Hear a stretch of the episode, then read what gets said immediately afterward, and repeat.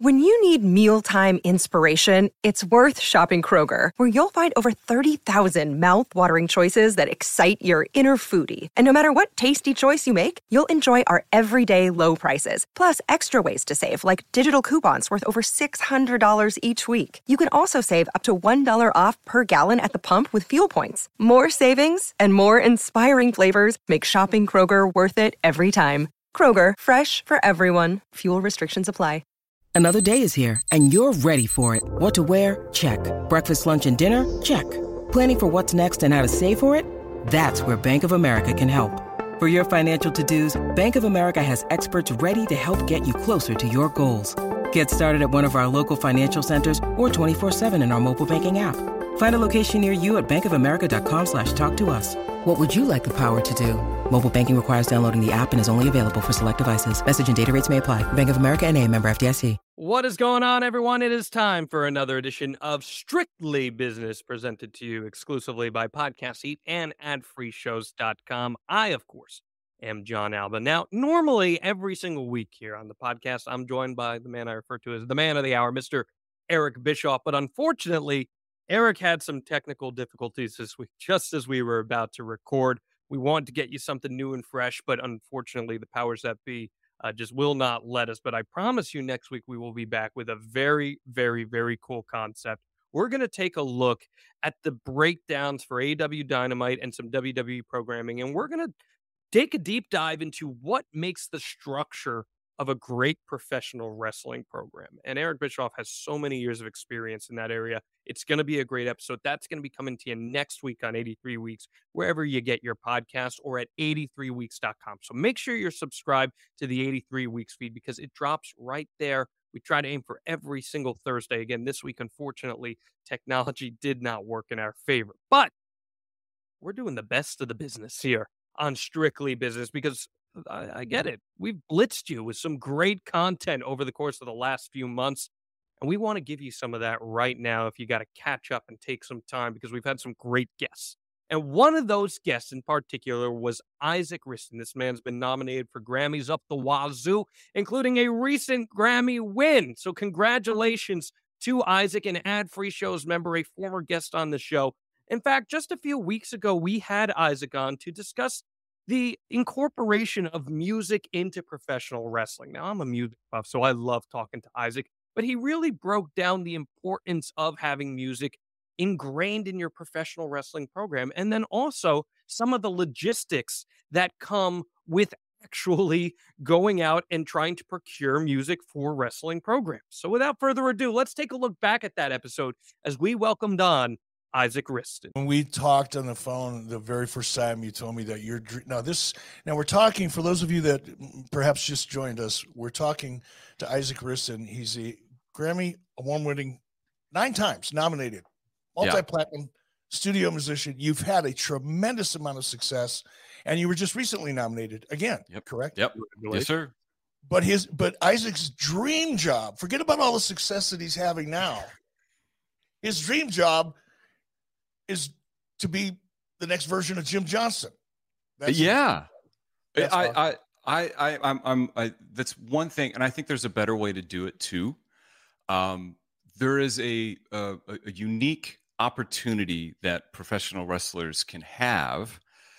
If you look at Chris Jericho, I would love to know how much either TBS or TNT or whoever Turner is paying to use Judas every week all the way until the chorus even. And then it's it's the it's the chorus of people when the song when they finally fade it down and you hear the crowd singing judas. That what a what a great move. What if every wrestler could have that opportunity? What if we could create you a song and not only do you get to use it we allow the licensing to kind of flow through whatever medium that you're on whatever network you're on but you also get a percentage of publishing and you might even get a percentage of the master. That would be a, a, a, real big game changer in that industry, not only for, for professional wrestlers, but for any athlete.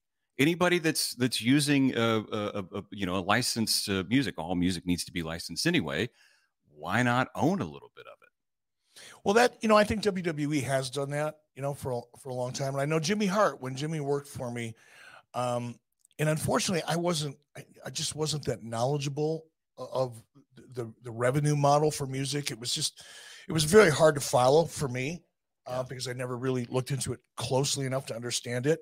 But Jimmy Hart was big on that. You know, he really believed in trying to create that music so you can know. And I, I know Hulk Hogan owns a lot of, you know, music that that he originally did, and he gets paid on publishing. And I'm sure Chris Jericho, because I know his manager Barry Bloom, I would be shocked if Chris Jericho is not receiving bonzo size checks from the publishing of Judas because it's getting used all over the world. Mm-hmm. Yeah, yeah, it's it's it's pretty it's it's pretty wild.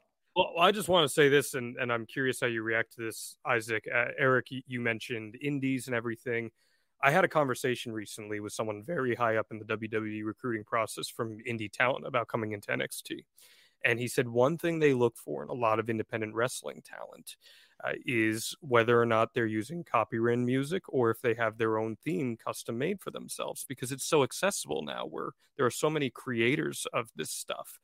Uh, as someone who makes music and produces this on a wide scale, uh, why would it be worth an investment for someone to carve out that identity for themselves as they try to make it? You own more of your IP you know uh, and i think it doesn't need to uh, there was a, a, lawsuit recently over uh, tattoos by a, an artist and those tattoos were seen in a wwe video game. Randy orton. Exactly. And and how like it, it's your body it's your gimmick you know it's your persona it's your livelihood. Um, if you're using copyrighted music or or if you're using somebody who says copyright free that's a joke don't even try to go down that rabbit hole. Don't try to use uh, copyright free music. It's stay away from it. But if you can own more of your intellectual property and that you can have ownership and get paid for in the future, why would you not do that? The same thing with your gear. I see people designing gear all the time. Do you not think about a provisional patent for that type of, of structured garment? You can do that. Um, the same thing with your music, your name, the way you wear your hair, your tattoos you can own all of that. Outstanding stuff, Isaac. This is really fantastic conversation. Uh, where can people find you if they wish to get in contact with you or see more of your work? Yeah, yeah where Instagram. do we tell Bruce Pritchard? How, how does Bruce Pritchard at WWE get a hold of you now? oh man, I'll, I'll, let you know. Uh, Instagram, Isaac Wriston, Twitter, Isaac Wriston or isaacwriston.com. Outstanding. Well, thank you so much for being part of this episode of Strictly Business and forming that connection there with Eric. I thought this was just outstanding, and uh, we'll, we'll definitely have to get you back down the line because there's more on this bone to pick at. But we appreciate you, Isaac, and we appreciate all of you guys tuning in to this edition of Strictly Business. Spread the word. We're public now, baby. We're in front of that paywall. All you got to do is check us out every single Thursday and uh, on behalf of Eric, we are genuinely so appreciative of all of you. And we'll see you next week right here on Strictly Business. Great stuff there from Isaac. And once again, congratulations to him. Uh, he is absolutely killing it right now in the music industry. This guy's got more than two decades of experience working with some of the biggest artists in the world. And you heard him right here on Strictly Business. Again, if you're not subscribed to Strictly Business already, why haven't you? Make sure that you just search 83 weeks wherever you get your podcast hit that subscribe button and strictly business will drop every single week including right there on the 83 weeks youtube as well and if you have been following strictly business you know that we have been all over this potential wwe sale news uh, nick khan this past week just even said that he expects if a deal gets done it's going to get done within three months i've been saying i said it on this podcast in fact that i suspect that they'll do this big WrestleMania rollout where we hear the news WrestleMania weekend if it happens because they want to steal the show. Well, this is something that Eric and I have been literally all over. And we actually had a few weeks back Raj Giri, who's been involved with Wrestling Inc. for years. He was the owner of Wrestling Inc. for so long.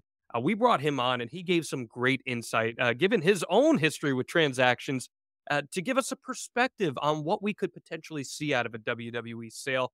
So let's toss it over to Raj and hear what he had to say. I want to ping you on this because I know you've been very interested in the business ramifications of all of this. I've been following your Twitter account at the Raj Giri uh, pretty closely, and and I know the sales side of things have really interested you. Do you have any thoughts uh, in the days that have since passed on what the direction may be here?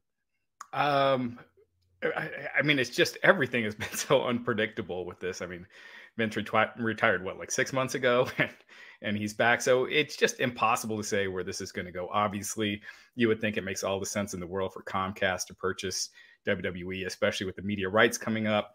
Uh, you know, between SmackDown and Raw already, it's a half a billion dollars. Plus Peacock is another two hundred million dollars a year, so that's seven hundred without increases. So with increases, that would probably cost him about uh, you know close to a billion anyway, or um, you know between those three properties not to not not to mention nxt which is a, a small piece of the puzzle but um so yeah it just makes it just makes all the sense for comcast to purchase it because the wwe's market cap is six and a half billion dollars right now but you know if they if they if they spent seven billion let's say on it um and they were going to be spending a billion on media rights anyway you know you're you're recouping that in seven years but also you can add other WWE programming and, and do other things. So it just uh, that one just makes all the sense in the world. Raj, you you you're an entrepreneur, and we're going to learn a lot more about you, and and and I'm going to learn a lot more about you. But clearly, you're you're a very successful entrepreneur, businessman, and you probably have a better perspective, perhaps,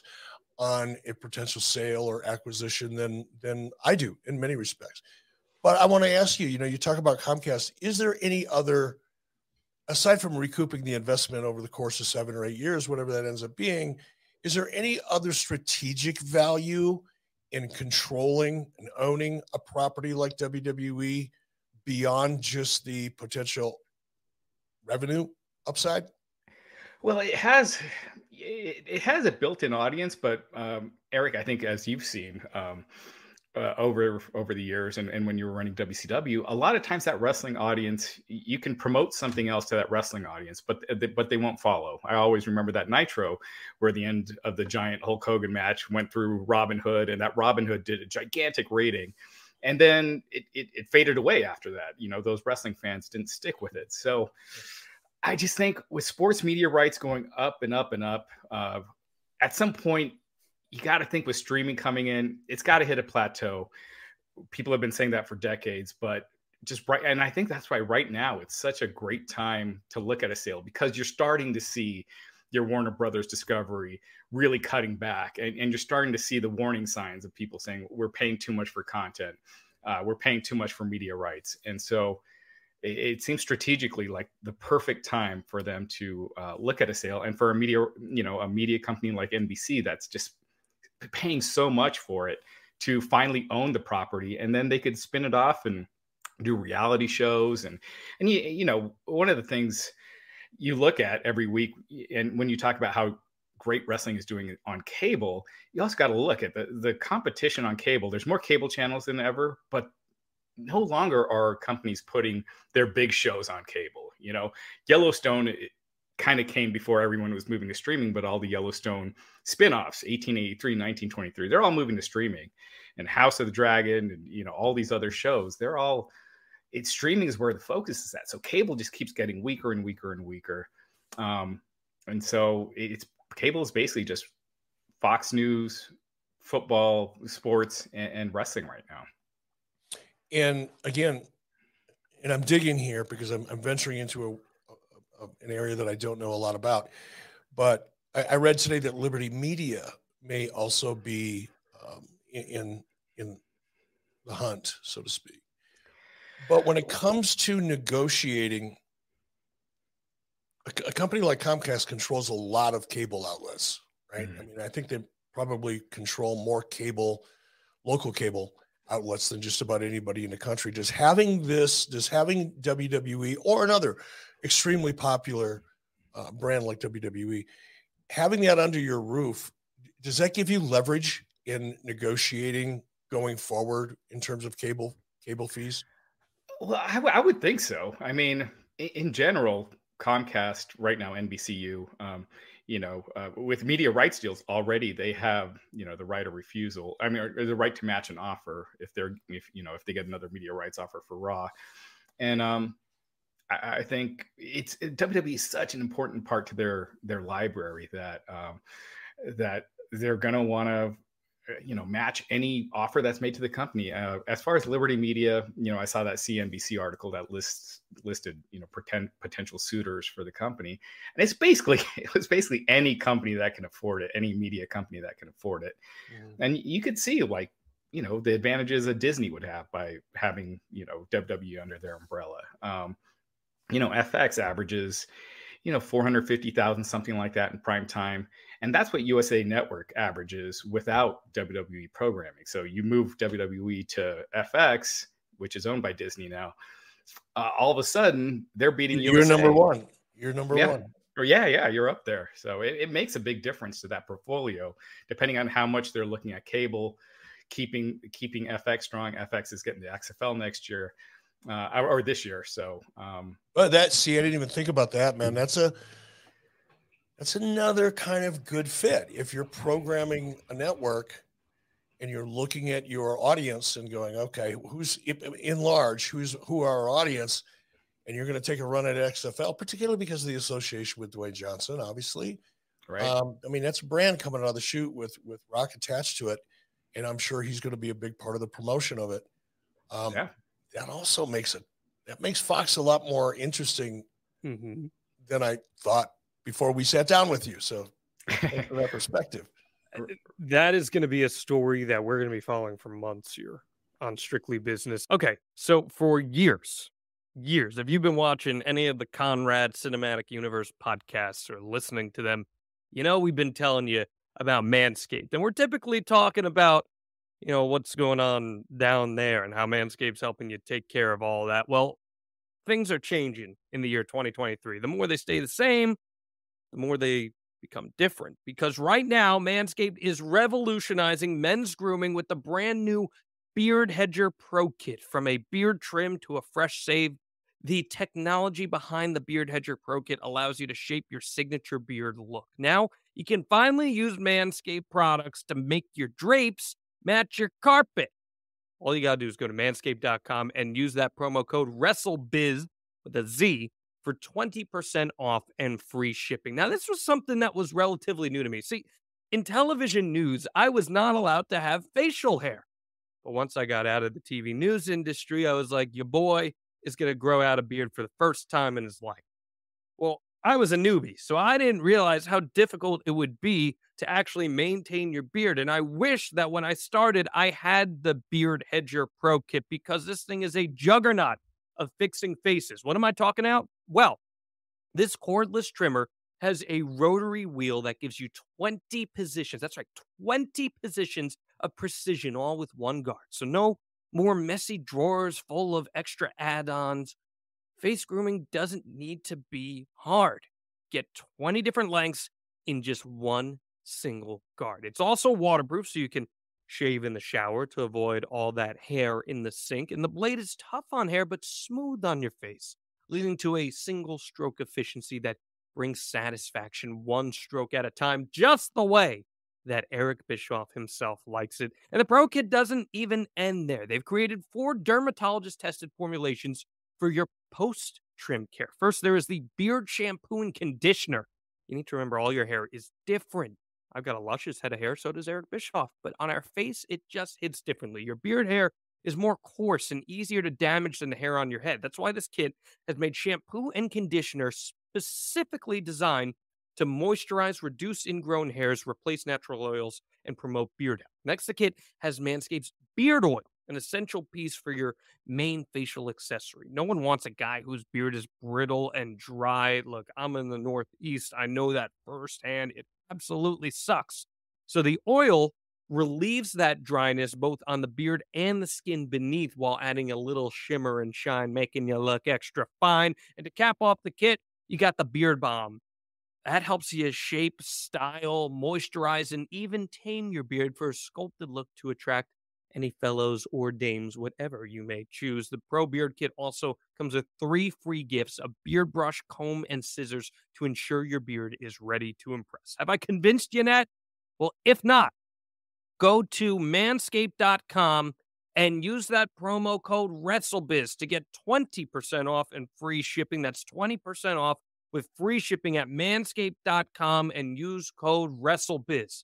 Manscaped Beard Hedger, one stroke, one guard 20 lengths. And and I used the stuff I was doing with Wrestling Inc. to start other websites and and other companies. And you know, tell us about that. To... Tell us about that. How did you how did you do that?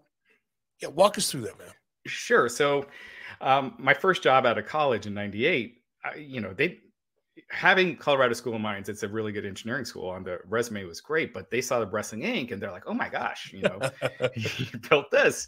And so I was hired immediately. I met a guy who was actually is not of Indian descent, but we started a site called IndianDating.com because at the time uh, I was born here and uh, in the U.S. and a lot of uh, the websites out there for uh, Indian singles are were based around like marriage and, and, most of the people I knew, you know, they, they weren't looking for marriage right off the bat or, you know, looking for it eventually.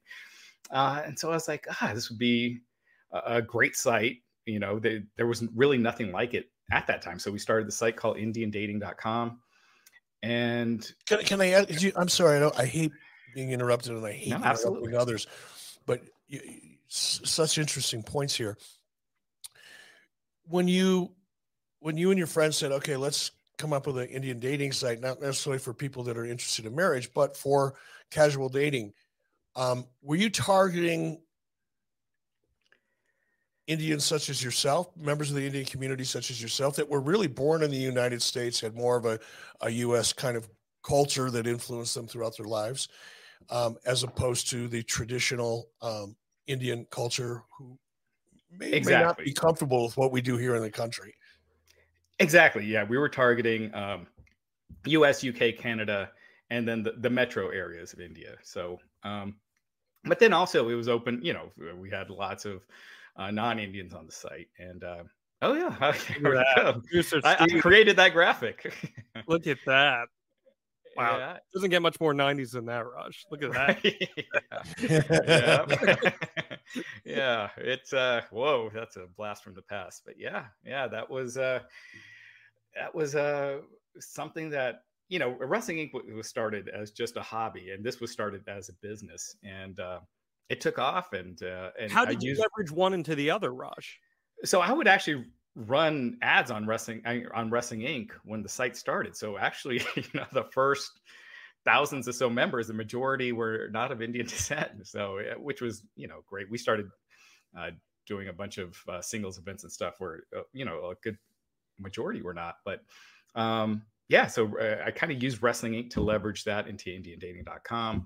When I started FightLine.com, I used again I used Wrestling Inc. That you know MMA and pro wrestling kind of have a very similar audience, and and that really got Fightline to take off. So, uh, but yeah, the, the, Indian dating it was a completely different mindset running that than than Wrestling Inc. But I don't I don't know if it would have gotten off the ground without it. Yeah, it's so fascinating because, and I'm going to go into the weeds just a little bit here, but if you read any of the biographies about Ted Turner, and there was one in particular, I wish I could remember the name of the book, but I think it was maybe one of the first books about Ted Turner because I wrote it while I read it. Well, I said I wrote it. I read it while I was working for him. And in that book, um, there's a portion of it that describes why Ted Turner was such an advocate for professional wrestling with regard to building his network.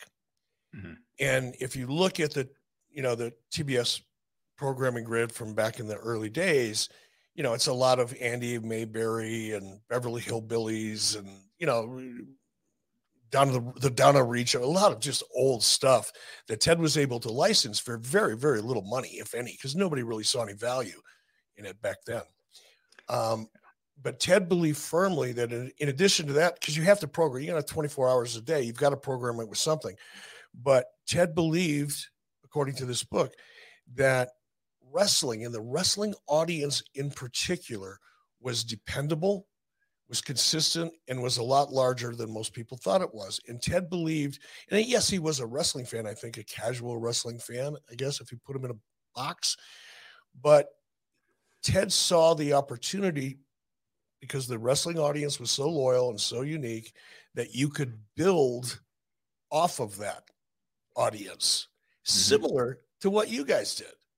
You used the wrestling audience to build an entire different business model, but it you leverage that the strength of that audience and your relationship with them to do that. And if you take that to the next level of thought, that kind of brings me back to the question about Comcast or Liberty Media. And yes, it's I can tell you for certain because I was involved in that Robin Hood fiasco.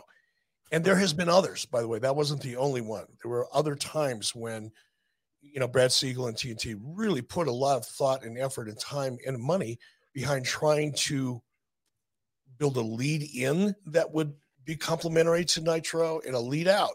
And almost all of them failed. But the fact that you've got two or three million, or in the course of TNT back then, you got six, seven, eight million viewers every week.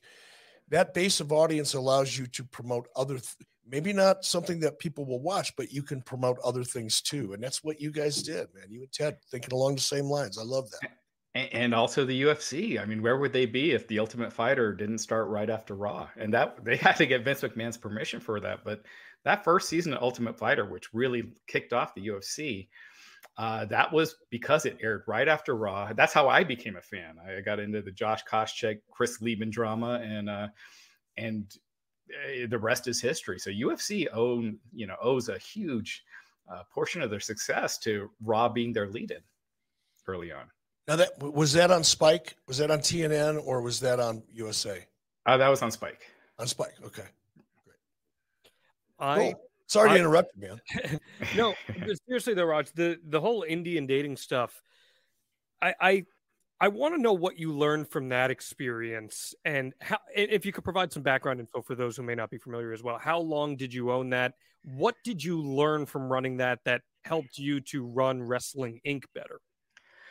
So I we, we ran so I ran it for 12 years before we sold it to Cupid and um gosh, it was one thing I learned is I, I, I, had taken too much on in a lot of ways because I'm, you know, we would do these singles events all around the country. So we'd fly to New York and they would all sell out. So we'd go to New York, do three events, and then that Sunday night's a pay per view. So I'm like, you know, leaving an event and then, you know, making sure everything on the site is is covering a paper, you know, a, a WWE pay per view or Impact or or whatever it was that night. And uh, it, it was it was handling a lot and and it's two different mindsets because indian dating it's it's it's relationships and it's it's you know there's a uh, it's subscriptions whereas wrestling inc. was all advertising based and and there were no subscriptions. So it's putting on different hats and and, and switching them off on and off uh, constantly. But um you just it's two different uh, two different, complete different businesses. And I learned things from Indian dating. Like I wish I would have gotten more aggressive. Uh, you know, we hit close to a million subscribers, but uh, wow. we we didn't take any investor money. We weren't, uh, you know, we kind of stayed just using our own profits uh, to, to build a brand and everything. And and it, and it did really well. But I think it could have gotten to the next level if we would have been more aggressive. And I got more aggressive there that's the better design. And if you look at a later design um, or maybe an earlier design but it's actually me and my wife that uh, the girlfriend at the time that were on there. But um, yeah just uh, just get, getting more aggressive uh, don't just sit on your laurels and, and just keep pushing and pushing. And and with wrestling inc once i sold into dating i was you know it was uh, you know my my foot fully on the pedal. So at some point did you guys were you sitting down and you know having a cocktail talking about business maybe over dinner and say hey this indian dating site man we've we're having a looking for a great mother's day or father's day gift idea? I was and i found it at paint your life. With paint your life you'll get a hand painted portrait created to fit almost any budget and it's a great gift idea for your mother your father or both. You say paint your life transforms your photos into a one of a kind beautiful hand painted portrait created by professional artists. You upload anything you can imagine. You can even combine photos. You'll pick the artist, the medium, you can even customize the frame. And you can receive your painting in as little as two weeks. You can give the most meaningful gift you've ever given at paintyourlife.com. And there's no risk. If you don't love the final painting, your money's refunded guaranteed. And right now is a limited time offer. Get 20% off your painting. That's right, 20% off and free shipping. To get this special offer, just text the word weeks to 87204. That's weeks to 87204. Text weeks to 87204. Paint your life. Celebrate the moments that matter most. Message and data rates may apply. See paintyourlife.com slash terms for details. What's up, everyone? It's Reality Steve, your number one source for all things Bachelor Nation and reality TV. Every day, I'm giving you the behind the scenes juice and your info on all your Bachelor Nation stories, and also interviewing some of your favorite reality stars. My name has been synonymous with spoilers, but I'm so much more than that. Give me a listen. The Reality Steve Podcast, part of the Bleav Network. Just search B L E A V on YouTube or wherever you listen a lot of success with this. We launched it off a wrestling website. We did get another super chat from Joel that we're going to pull up here, and this can kind of launch us into our conversation, Eric. So, as we know, after the Stephanie McMahon stuff went down, a whole bunch of chatter started. I started hearing things, a whole bunch of people started hearing things. You started hearing things, and there were then reports that WWE was either in full agreement on or had sold to Saudi Arabia. And Joel asks, Eric, I value your opinion more than anybody. How likely is it, do you think Saudi Arabia buys WWE? Now, Eric, I spent all night, literally overnight. I've been going for 48 hours straight now, trying to get comment on this, trying to confirm this. No one all night long would confirm this. They wouldn't deny it because I think genuinely people weren't aware. But firmly this morning, I was able to speak to someone pretty high up in the WWE pecking order who said at this time, any report that a sale is done or agreed upon is completely false. And others have also reported similarly. So, Eric, Joel wants to know how likely is it, do you think Saudi Arabia buys WWE? Yeah, I want to go. I'm going to answer Joel's question, but I want to go back to those stories and where sure. they came from as soon as I do. So let's not forget. Um, how likely is it? I, you know, look, anything's anything's possible if you if you step back, you know, kind of take a macro, big picture view of things, you know, Vince McMahon and Saudi Arabia have been doing business together for about five years now, right? Six years, whatever it's been. 2018 was the first Saudi show. Okay, so about five years, going on five years. Uh, a lot of money has passed back and forth during that period of time, and all parties seem to be, for the most part, except for one little glitch, uh, enjoying the relationship because it's continuing. If they weren't enjoying it, it wasn't working out. It wouldn't. So let's, it's a good relationship. Who knows how good of a relationship it is between Vince and, and the Saudi government? We don't know. Um, here's so it's possible. That's why it's possible. We know that the Saudis are investing in media properties, right? We know what the what is it? The LIV is that that what it's called? LIV Golf. So there's Live a term, golf. We, we know term. that they've invested a ton of money in that. There's a term called sports washing, which is what happens when entities that maybe are controversial or a government like Saudi Arabia, they utilize sports as a way to mediate and do business in a more positive light. And that is generally what people refer to what is happening in Saudi Arabia with the LIV Golf Tour and some of the other ventures they've done. And this, if that were to be the case, this would be an example of that. Yeah, well, it would be an extension of of uh, of the Saudi government using WWE currently under its mm-hmm. current uh, agreement to do that very same thing. But so, is it possible? Of course, it's possible. But here's why I think it's more remote, certainly than we thought last night. Because if if WWE, here's another before I go there, LIV Golf and the Saudi government can't find a TV deal. Nope. Because TV company TV networks don't necessarily want to be in business with Saudis. It's a challenge. It's a it's a controversy, and they don't want to do it. So, the, yeah, the Saudis have dumped a ton of money into LIV Golf, but so far, despite having really a cream of the crop roster of professional golfers, they can't get a TV deal. What's that tell you?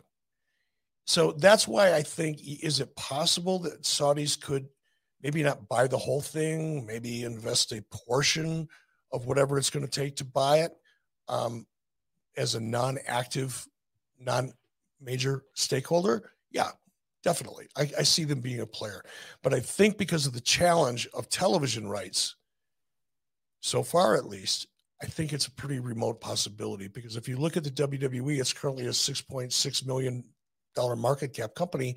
Large portion of that is because of the rights fees that it's getting. Well, if you take those rights fees out of the equation for WWE, what does that 6.6 valuation look like? It changes dramatically. That's why I don't think it happens. Um, but I could be wrong. we don't know. So let's dig into the reporting then, because that was an element of this that I know you wanted to discuss, and I can speak ad nauseum about. But I'd love to hear your initial reactions to that. Well, I, I mean, I'm, you know, first of all, when I woke up this morning, for the very reasons that I just laid out, I was relieved, and I did. You know, I, I went right to your comments because I could tell that you were up, you know, all night doing it, and uh, and and again, I was relieved to, to hear that news for the same reasons that I just categorized. But I I want to know who who first leaked this story that the deal was done. I saw some guy named Malenhausen or some shit.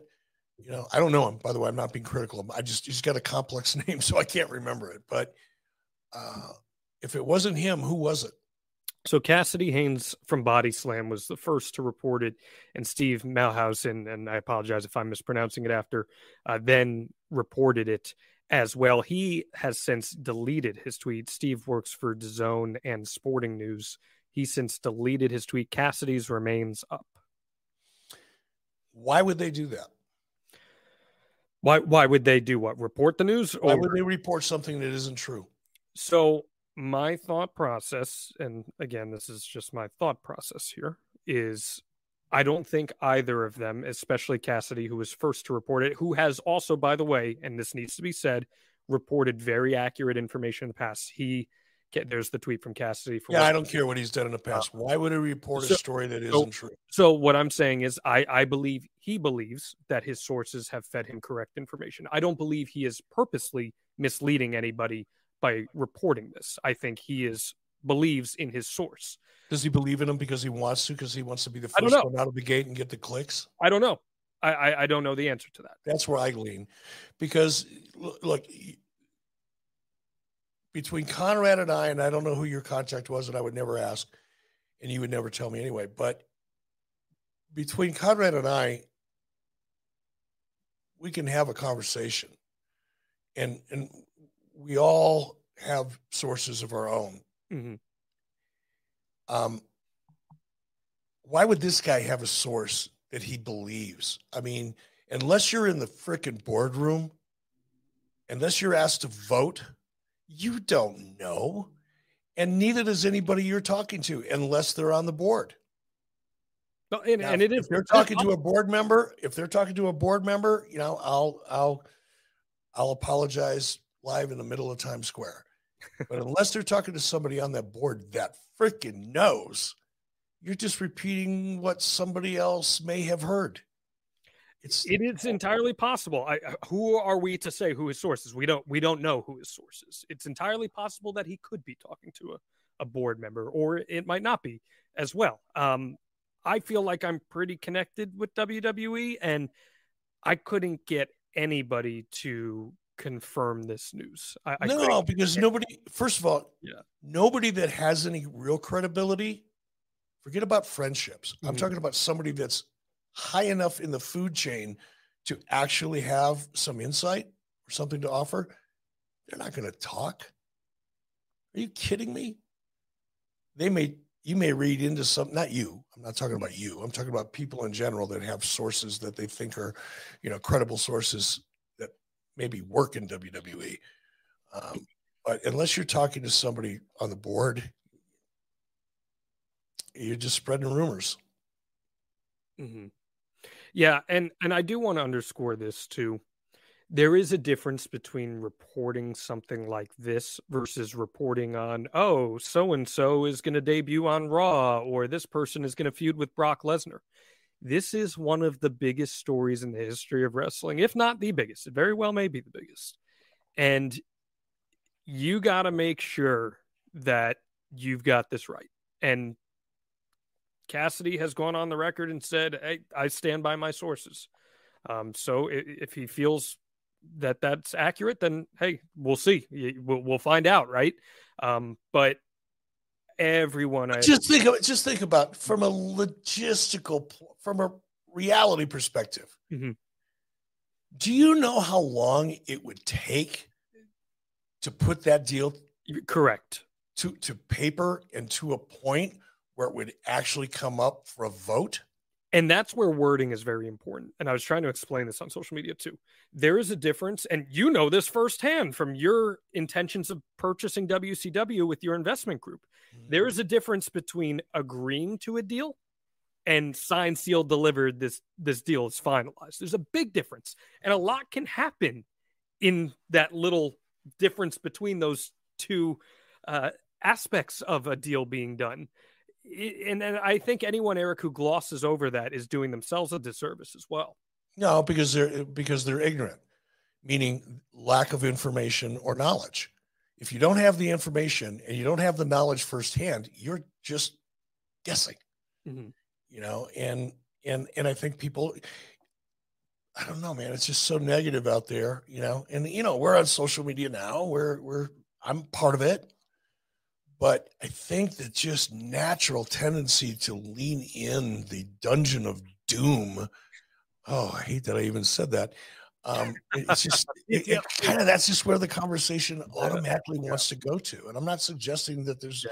not some Machiavellian slash McManiavellian um, aspect to this, but man, there might not be either. Yeah, yeah, and and I want to I want to make this clear. I don't think anyone reported this with the intention of misleading anybody. I, I, don't think there was malice in doing that. But if this is incorrect reporting, which we're going to find out very shortly if it is or isn't, if we haven't found out already, then it just it requires a really, really, really important step back, take all the information in, and just make sure that we're being responsible in our reporting and not jumping to conclusions. It's easy to jump to conclusions because, Eric, there's a lot of speculation after Stephanie stepped down, like this super chat here from Brett. He says, Do you think Stephanie stepping down as CEO is connected to a sale to Saudi Arabia or at least positioning the company more favorably since they may not find a female CEO appealing? And I think, Eric, that's why a lot of people were ready to buy right into these Saudi Arabia rumors just on those two inferences alone.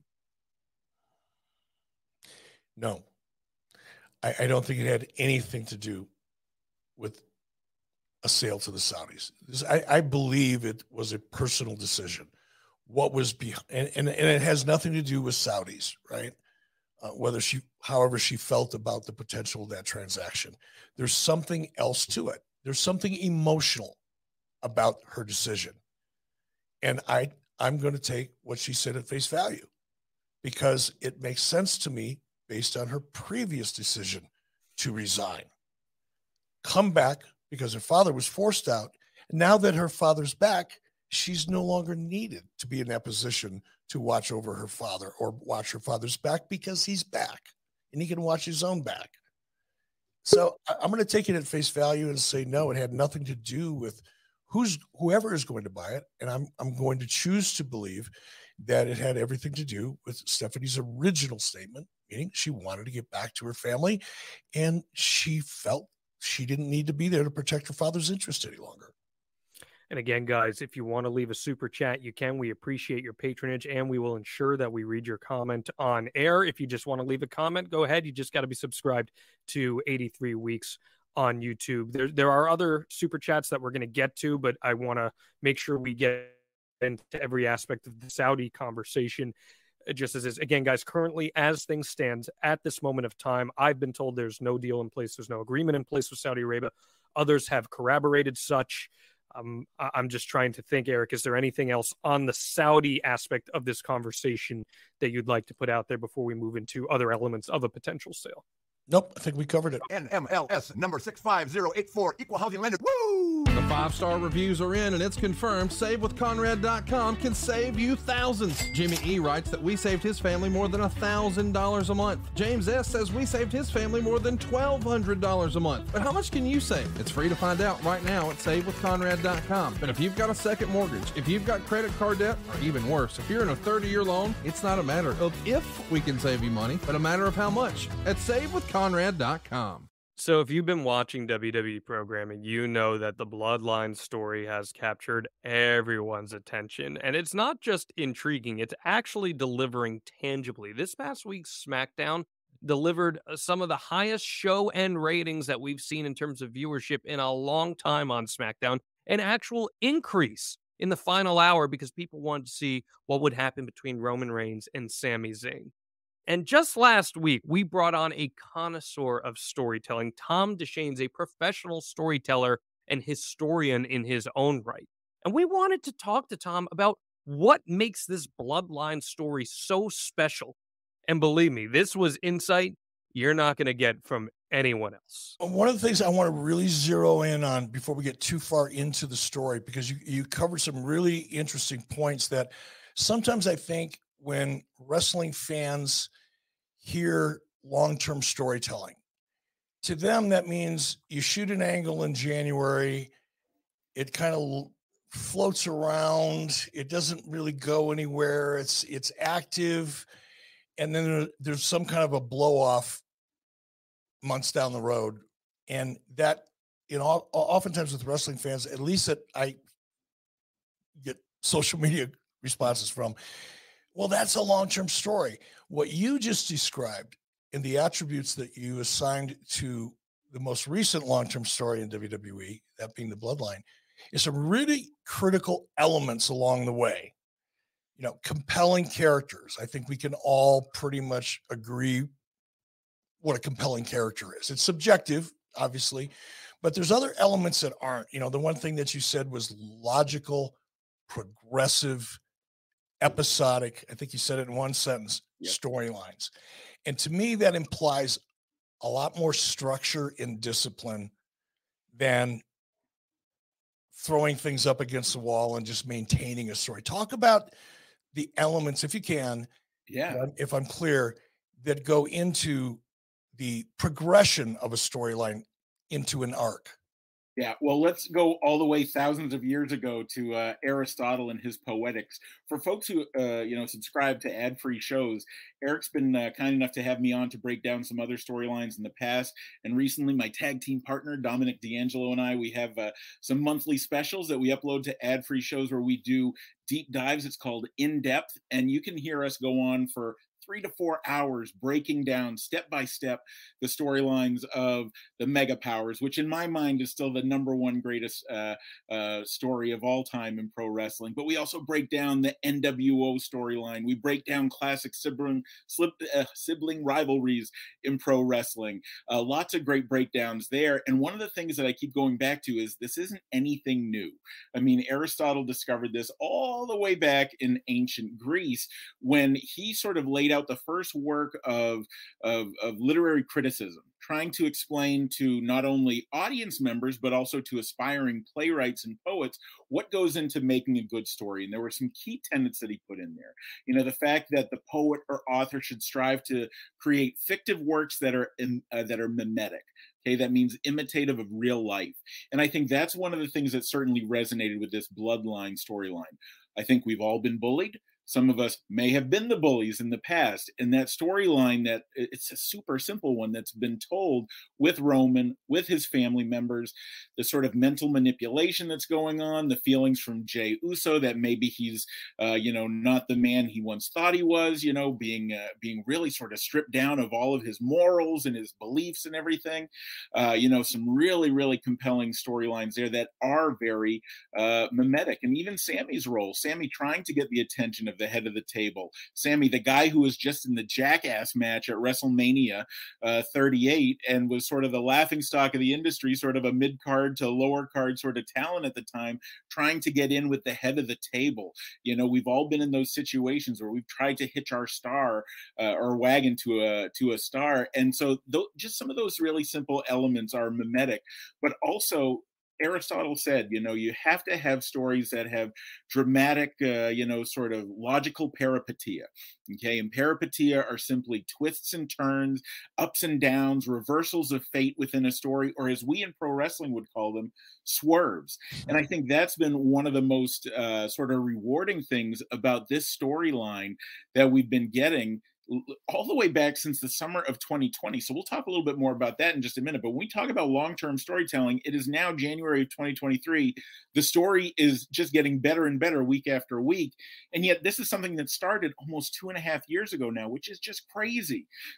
but the most important element according to Aristotle, was that a story must progress in a consistent and unified way. And what's fascinating is when we go all the way back to the summer of 2020 and follow this story through the same characters have been in it throughout you know whether it's kevin owens whether it's the you know the the bloodline and the usos and you know uh, uh, uh, paul heyman whether it's Sami Zayn and what's fascinating is they've been brushing up against one another over these last several years and now getting to this incredible point where all the pieces are on the chessboard just in the right place to make this story as compelling as possible and to get us all at the uh, edges of our seats. But we wouldn't be on the edges of our seats if this story hadn't been told logically, episodically, uh, and making sense from episode to episode, week over week, month over month, year over year.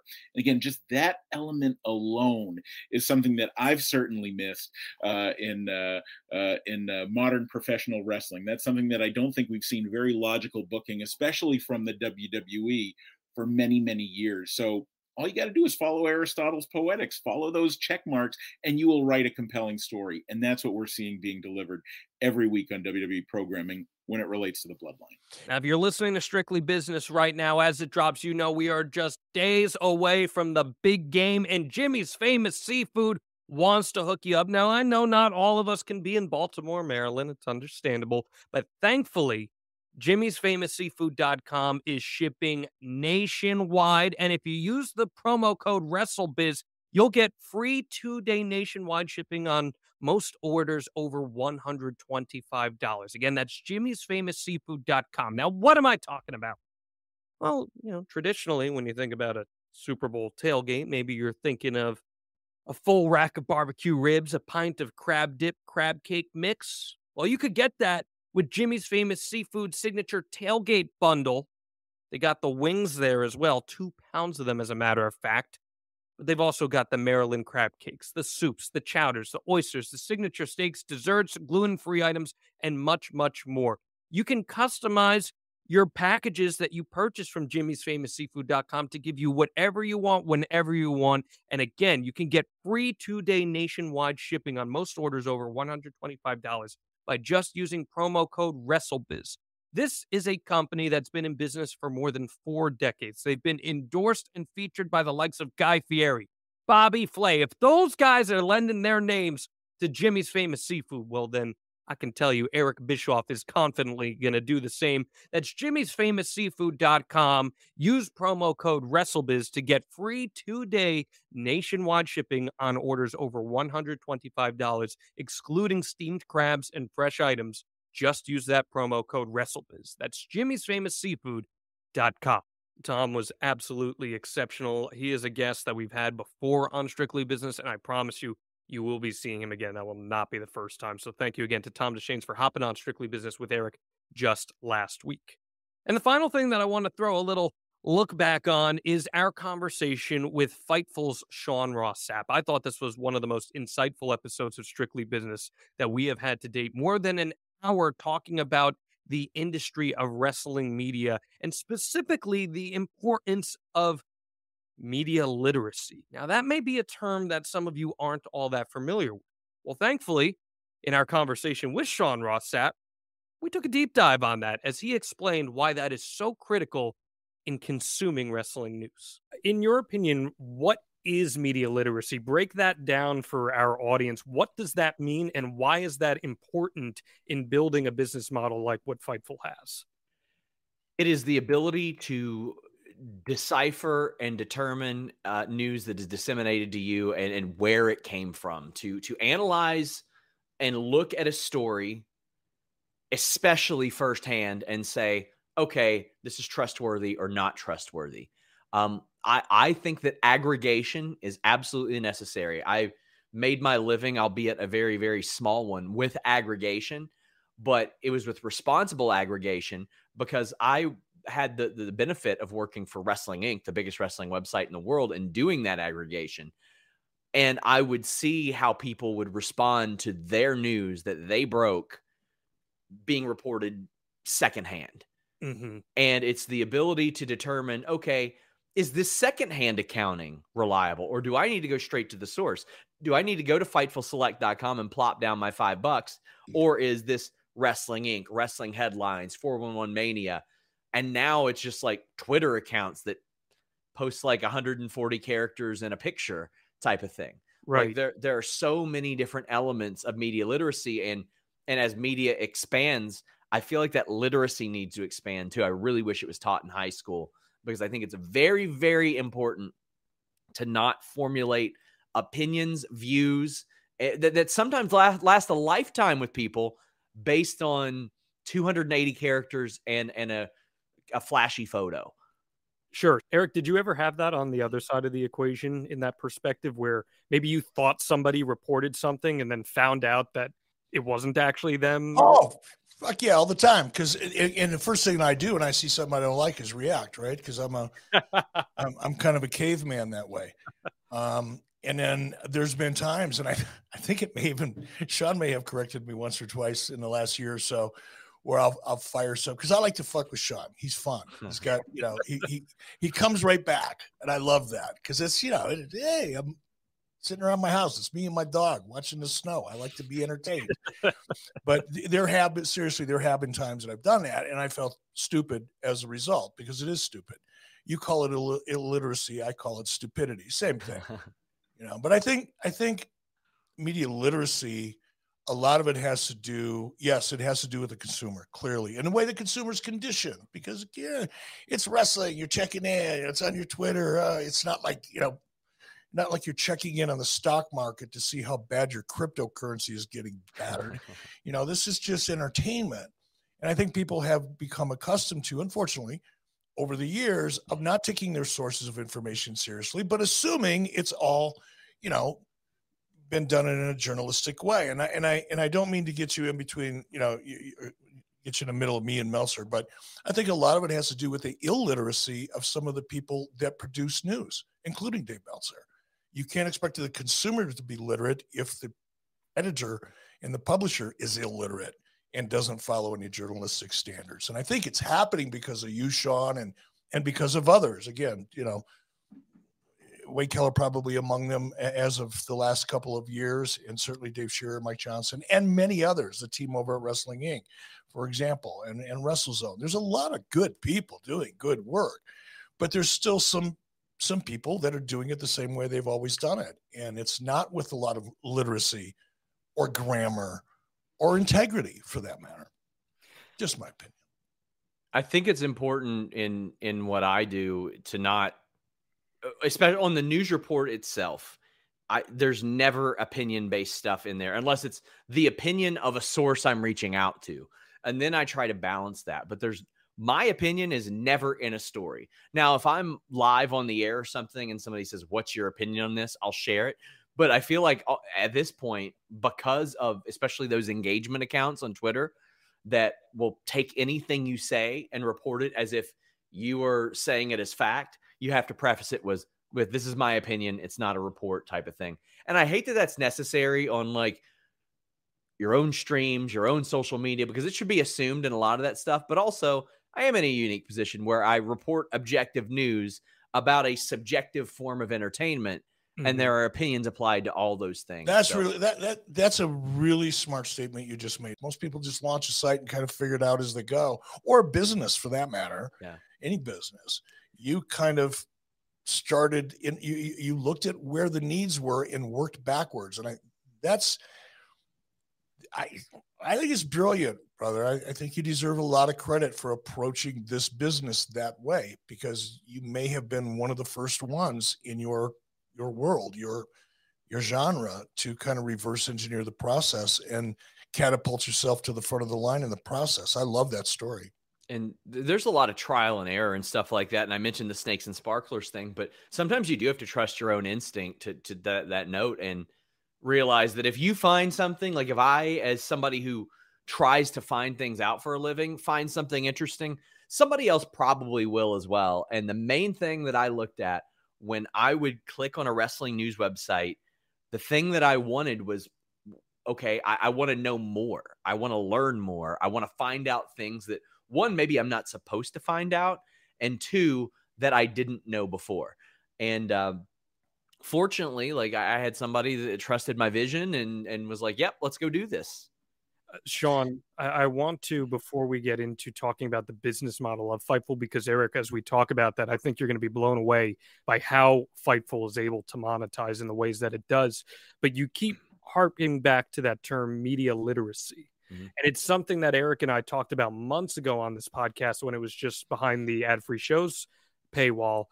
And by the way, speaking of smart, we often say here, Sean, that we live to enlighten, both on the 83 Weeks podcast and clearly strictly business. That's what this podcast is all about. We all want to learn something and walk away at the end of an episode knowing something more about the business of the wrestling business, as we are in this case, than we knew before we sat down.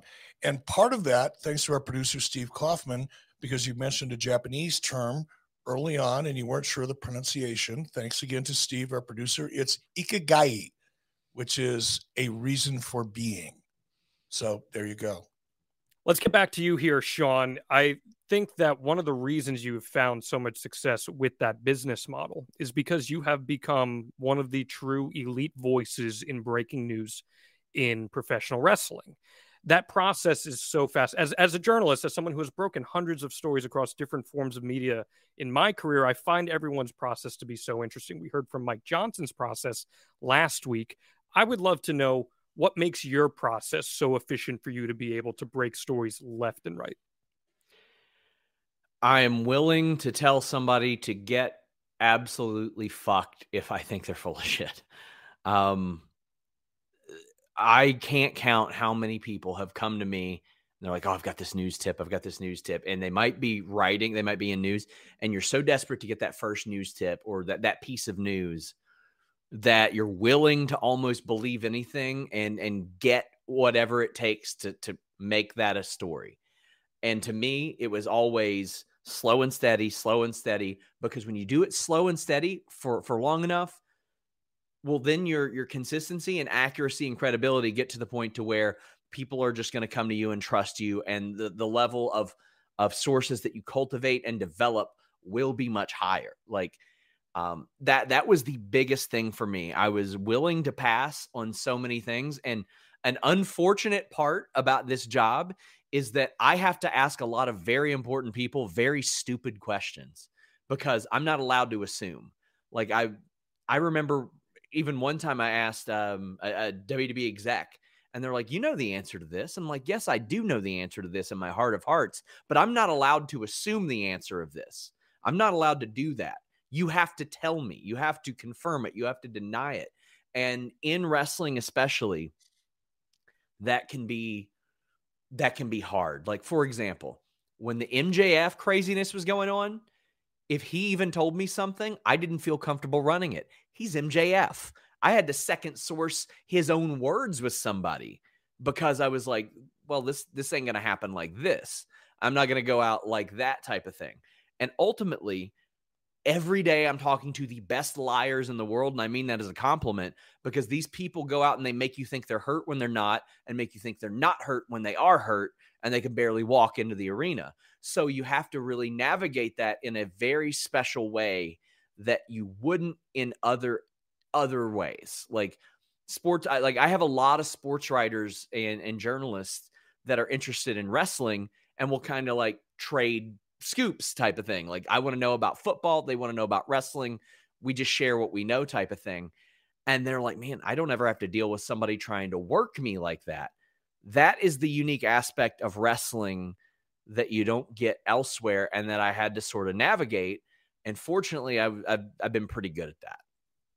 You've been damn good at that. What is the indicator that I am okay reporting this. Like for me personally, if I was breaking news, I always like to try to have two independent sources at yes. minimum before I ran something. What is th- because a lot of fans and readers and viewers don't quite understand what makes someone comfortable with going ahead and reporting a significant piece of news. So I would love to know what that baseline is for you. There are very, very rare instances where I will do anything that, that doesn't require double sourcing. If somebody wants to put their name on it on the record. Like if uh, we'll just throw out a name and we'll say Eric Bischoff. If Eric Bischoff wants to tell me Eric Bischoff is starting up a new wrestling company with Conrad Thompson, well, I can run that and say, well, Eric Bischoff tells Fightful Select. I don't really, I, I'm going to hit up Conrad, obviously, and I'm going to say, hey, Conrad, what's up with this? Can I, can I gain some more details? Especially if it's anonymous sourced it's to it's at minimum two, but I'm usually like for the Cody thing, I'm exhausting my sources. I'm hitting up every single person that would possibly have any information about that, uh, and and exhausting those sources. And they don't have to tell me anything. The way I always say it is, nobody owes me information. I owe our readers information. So like these people know that they don't have to get back to me. No sweat, no big deal but I'm gonna hit them up. I'm gonna try. Uh, they can tell me to buzz off. They can not answer. They can answer, but you have to try more than you. Not even try. You have to get the information from more than one place to feel comfortable doing it. And sometimes it's just about getting that tip. Sometimes just me finding out, like for example, Goldberg came back a couple different times, and I found out and I asked uh, a WWE rep, and they're like, "Yep, yeah, you got us." And I don't think they were that hurt about that information being out there after that, because then they could promote that Goldberg was going to be on Raw or something like that, where, where they weren't going to otherwise. So it, it also it really varies from situation to situation. Goldberg is like the Kiss farewell tour that started in 1998. yes. You know, and first of all, if someone keeps coming back, I beg it begs the question: Did they ever leave in the first place? Yeah. That's a good point yeah, that's it's very responsible, Sean. That that method of how you go about doing it, and I can attest. I've seen your process firsthand. It is tried and true, and I think your reputation speaks for itself. Hey guys, Tony Schiavone. Need to call a timeout real quick. Wanted to tell your listeners what I've been telling what happened when listeners for a while now about all the cool things happening over on adfreeshows.com. The road to WrestleMania has begun. And in this ad free show's exclusive, Tony and JR sit down to call the action from some of WrestleMania's biggest matches, including the end of The Undertaker's streak. Hard hitting war. I thought that, that Taker kicked out. I was wrong. And maybe that's because of my prejudice that I wanted to see Taker win. Yeah, I, well, I would have liked to see 22 0 as well. But this is a historic moment. It really is in not only in WrestleMania history, but in all of pro wrestling, if you think about it. What does everybody want? How about a sit down exclusive with Al Snow, who discusses a wide range of topics, including his dear friend, Jim Cornette. Jimmy knows and understands his gimmick, uh, mm-hmm. and he knows and understands what draws for him. And like any good worker, uh, Jimmy's going to capitalize on it, you know. And and a lot of what you see is not Jim Cornette. It's it's an aspect of Jim Cornette, and it's just an aspect that Jimmy's turned the volume up on. Apparently, as the years went on, a lot. You know? Ad-free show members recently sat shotgun alongside Kevin Nash for a live watch along of his WWE Championship match against Shawn Michaels at In Your House 7. Catch the event now on demand. Oh, bullet a year of a year of brutal matches was too much for the big man. For, too much for the big man's shoulders as he reached in he reached those continually reached those shoulders into his pockets and came out empty from the amount of money that was paid him. That's just a small taste of what we got waiting for you. With four levels to choose from, see for yourself why ad free shows is the best value in wrestling today. Sign up now at adfreeshows.com. Thank you again to Sean Ross Sapp. That was one of my favorite episodes we've done here. If you haven't checked that out, go into the archives, 83weeks.com, or wherever you get your podcast, because 83 Weeks podcast feed upload strictly business every single week. We try to get it to you every single Thursday if we can. Again, this week we had some technical difficulties on Eric's end, unfortunately, but I promise you we will deliver that content every single week. Next week's episode is going to be great. We're going to talk about structuring wrestling programming and what makes a good show from 8 o'clock to 10 o'clock.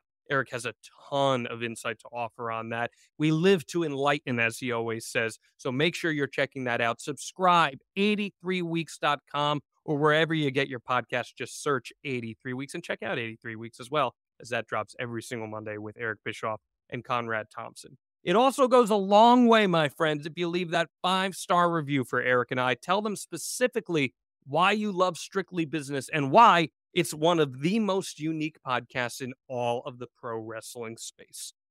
I love doing the show with Eric every single week. I cannot wait for next week's episode. So make sure you hit that subscribe button, hit the like button, subscribe on YouTube 83 weeks, and we will see you next time right here on Strictly Business.